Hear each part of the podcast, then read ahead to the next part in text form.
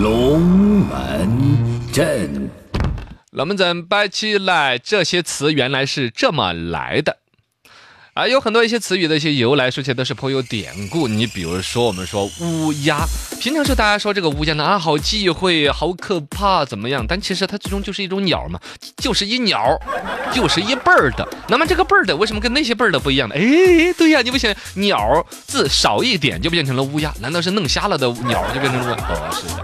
这个字实际上是甲骨字，一就文的时候一番演化过来。甲骨文当中“鸟”这个字是最是繁多的，就品种很多，因为不同的鸟嘛。这儿就这个地方的人看到画眉鸟就造了一个“鸟”字，那个人看到这个翠鸟又造了一“鸟”字。你那是什么鸟啊？呸！你那什么鸟啊？大家都不认对方的鸟字。就我我们看到的鸟就那样，然后各自按照象形结构去把它做一个“鸟”字的形象。所以在甲骨文当中，“鸟”这个字有各种写法。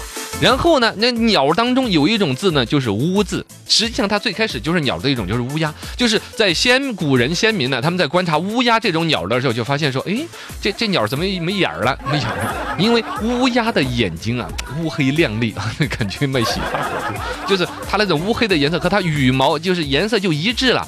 知道吗？它因为它羽毛是黢黑的，它眼睛是黢黑的，最后就看不清有眼睛那个事儿。因为古人就没有现在打鸟的一些长枪短炮啊，说我拿个单反相机对着拍呀，观察不了。反正就远远的看一鸟，然后就哎这玩意儿咋这是黑黑的一坨，没眼睛哦，就把就把鸟那个眼睛嘚儿那那一点儿给抠掉，就剩下了乌这种鸟，就是乌鸦的由来。那么再来拜拜，这些词语是怎么来的？唐朝以前的人是不要脸的啊，不要脸！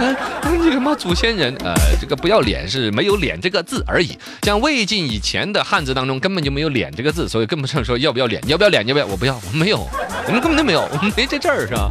那么，但那时候也有这个人的这个器官部位了。那时候用什么字呢？用面，用颜，包括我们现在说颜值，其实基本上也指向的就是说你的这个脸呢，长得五官好不好是吧？你看你这个颜值，呃，零点零三分，哇，你看你还有价值吗？哥，你这个面，看我的面看我的面子，你的面子满脸的雀斑，你我看你的面子太复杂了一点的。总之，那么一直到唐朝时候才开始有了“脸”这个词，而且“脸”和“面”的呃，就是说基本表达一个意思，但是呢，一个是书面语，是吧？一个是这个口头语儿。口头语儿要形容，就是说，你看我的脸，你看我脸上，看这里，看这里，看这里，这是用脸而不用面，而在书面上都用面。所以说，大量的诗词歌赋当中要提到脸面这个概念的时候，肯定都是用面的，是吧？你比如说白居易的“犹抱琵琶半遮面”，是吧？你比如说崔护大人的“人面桃花相映红”，啊，这个。